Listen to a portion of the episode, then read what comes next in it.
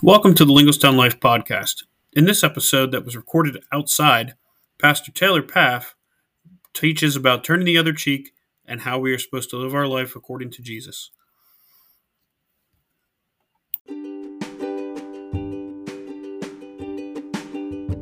Welcome to the Linglestown Life podcast, where our community seeks to love God and love others. Here you'll find timely teachings, important conversations, and encouraging devotionals to improve your life and help you deepen your faith.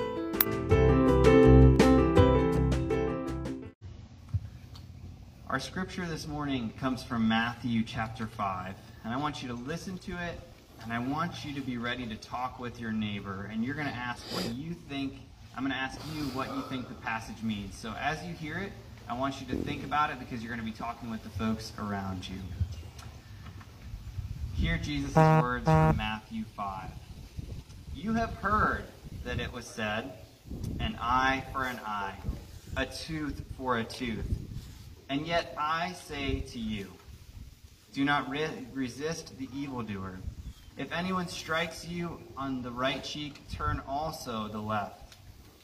If you want if anyone wants to sue you and take your coat, give them your cloak as well. And if anyone forces you to go one mile, go also the second. I want you to talk with someone near you, maybe in a group or just the person next to you. What do you think it means to turn the other cheek, to walk a second mile? You have 30 seconds to talk with the person next to you.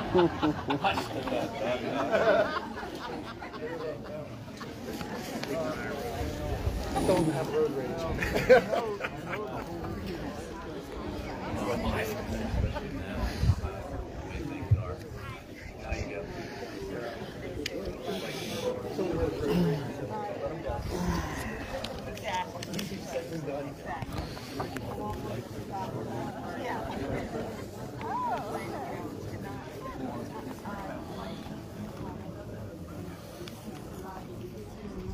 All right, is anyone willing to shout it out? You're going to have to shout far because I'm way down here. I can only hear clips of conversation.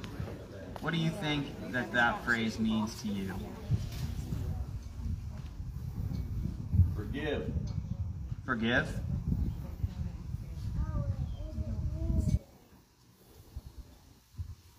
I overheard one someone said it's a lot easier said than done. Take the high road. Take the high road? Listen. Listen. All right. Encourage. Encourage. All right. Well, I'm excited to be unpacking this to this week uh, as we are still in our Proverbs series. And in particular, I want to go into it a little bit more because at our Rockville campus last week, someone asked me the question based on the Proverbs we read. Proverbs 17:4. Starting a quarrel is like breaching a dam. So drop the matter before a dispute rolls out.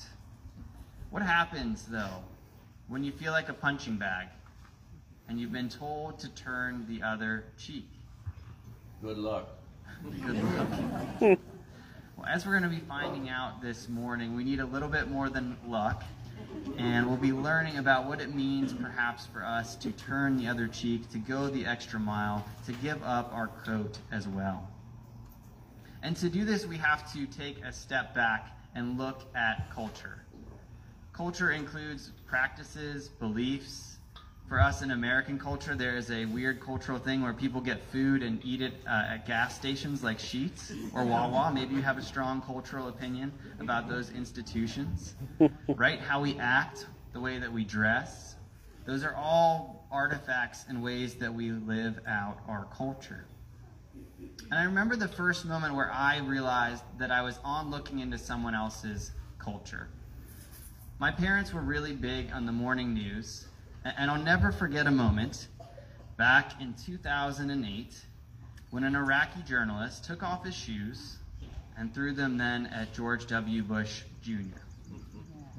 And in the moment, what he actually said was he was throwing them on behalf of the widows and the orphans whom we had hurt in our occupation. And it was a really interesting moment. And of course, Bush quipped back, All I can say about the matter is it was a size 10. Okay? It was a bad joke. it wasn't mine though. But what was interesting about the moment was I realized for the first time that there was something about this that was cultural. You see, throwing of shoes in Middle Eastern culture was to say, we've been hurt. This is un is not okay. It's a way of resisting without being violent. If you remember as well, when they took down the statue of Saddam Hussein, hundreds of folks gathered together, took off their shoes, and hit the statue, saying, You've wronged us. You've caused us pain. And it's a really culturally specific thing.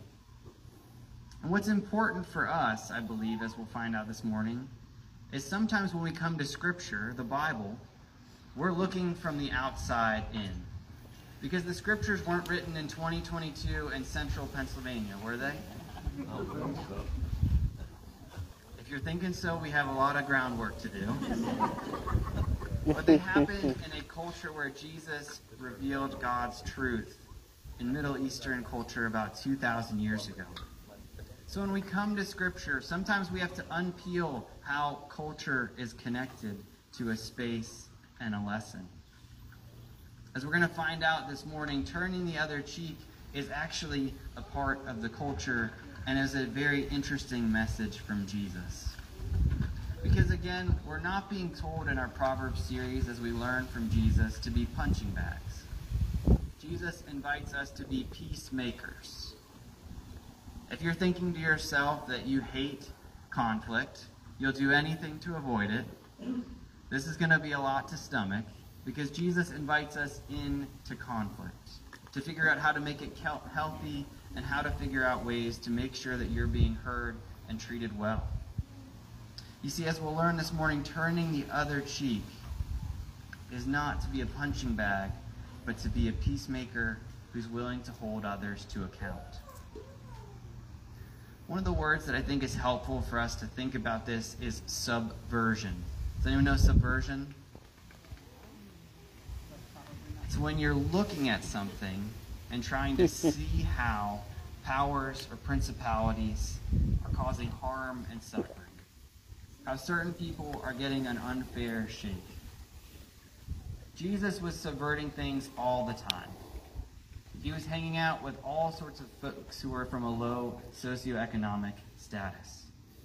Jesus was often subverting the things that the religious leaders knew to be true even this passage, he starts with, You have heard it said. And then he adds, But I say to you. What you think is good and normal maybe needs some change. And Jesus spoke for the poor. He lived with those who didn't have much power. The disciples aren't the coolest, most hip, wealthy oligarchs around. They're a bunch of ragtag folks who get called into the cyclone that is faith.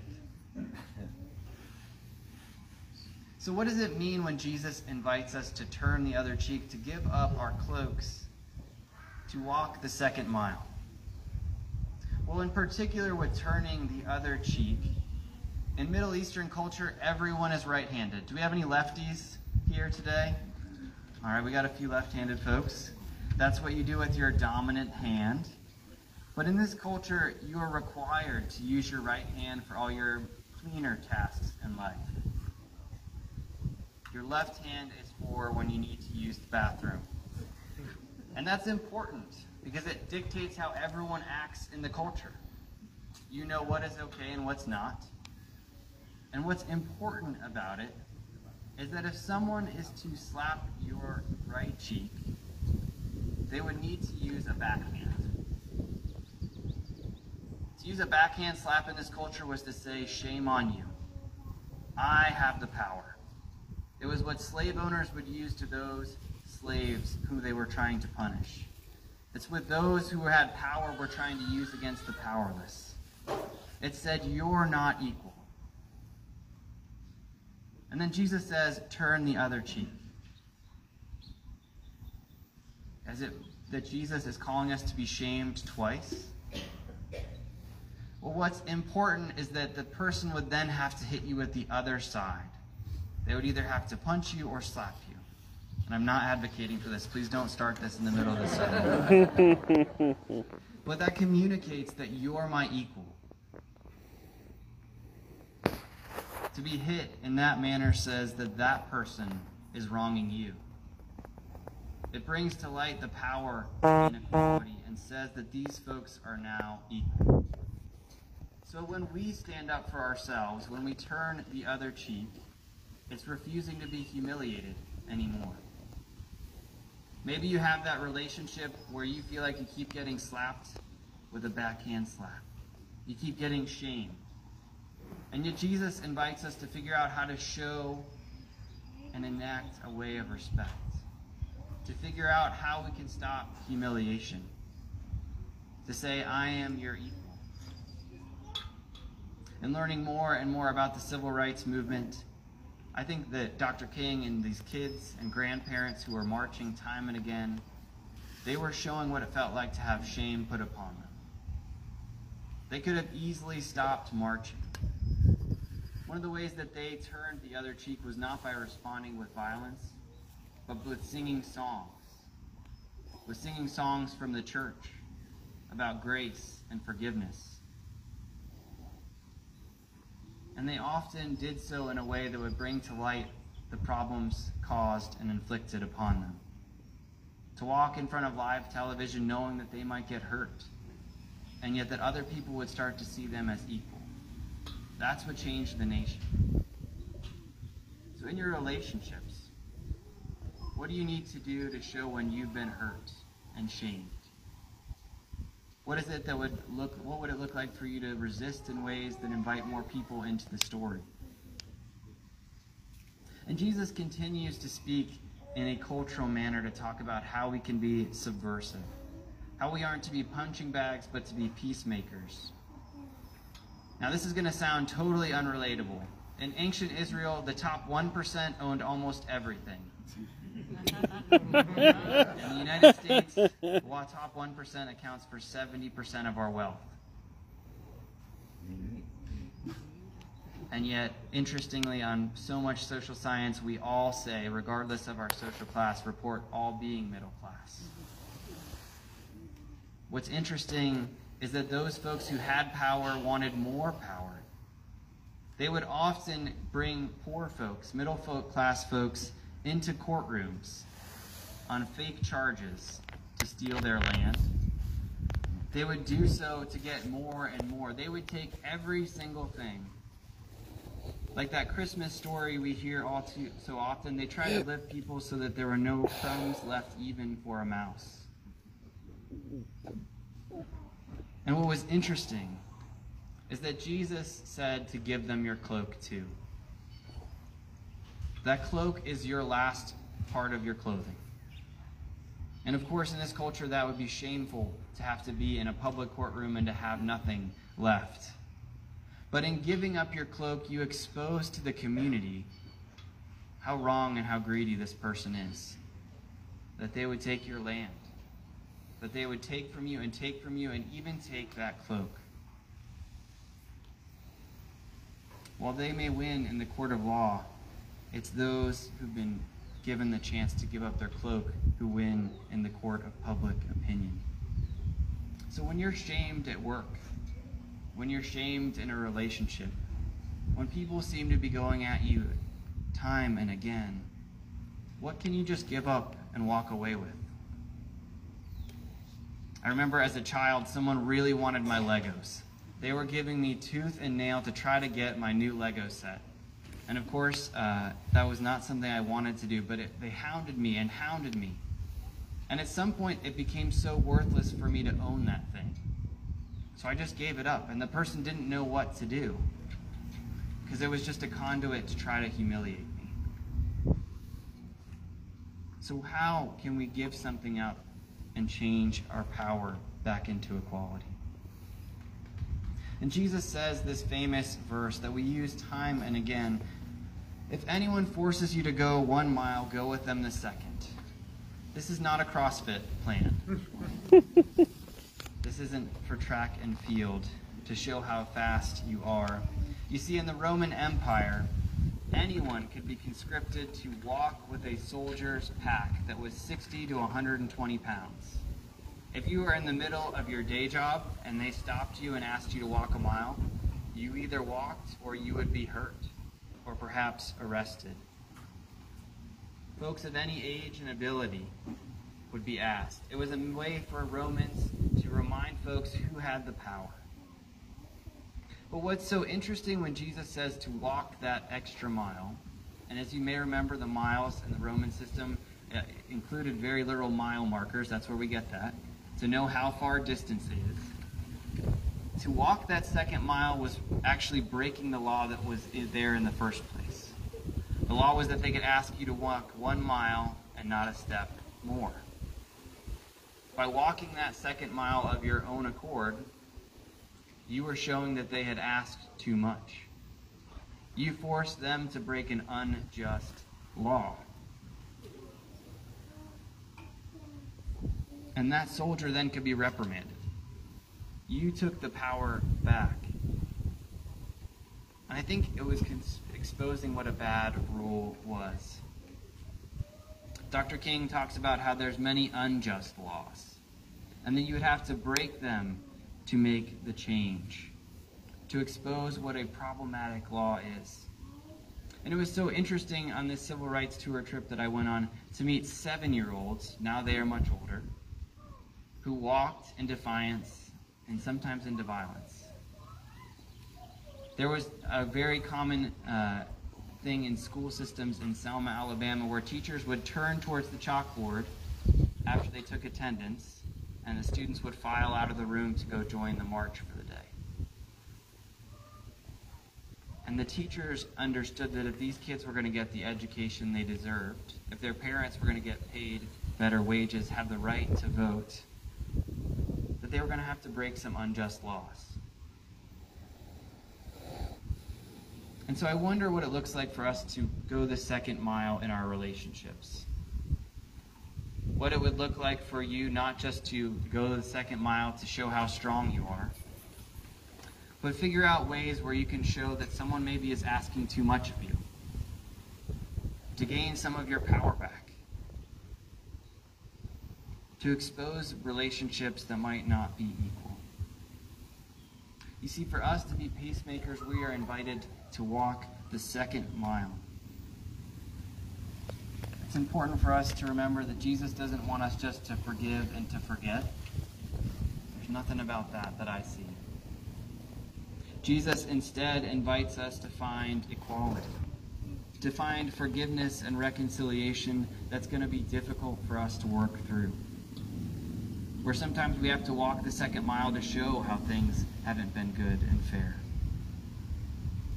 So this week, I want you to think which of these lessons are most important for you in your relationships? Do you need to turn the other cheek? Do you need to give up passive aggression and reluctance and speak up, even if you know it could hurt? Do you need to show when folks are asking too much? Do you need to advocate for your neighborhood and community and those on the margins? Give up your cloak to make a statement. Is God calling you to walk that second mile as a way of getting your power back, of showing resilience and making relationships more equal and understandable? I'm going to end with the scripture. You have heard it said, an eye for an eye, a tooth for a tooth. To do violence in return for violence, one could say. But I say to you, if anyone strikes you on the right cheek, turn also the other.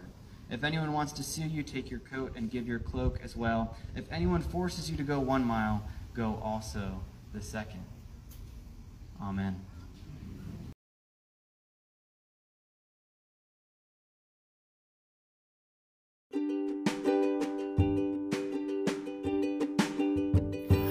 Thank you for joining us on the Linglestown Life podcast.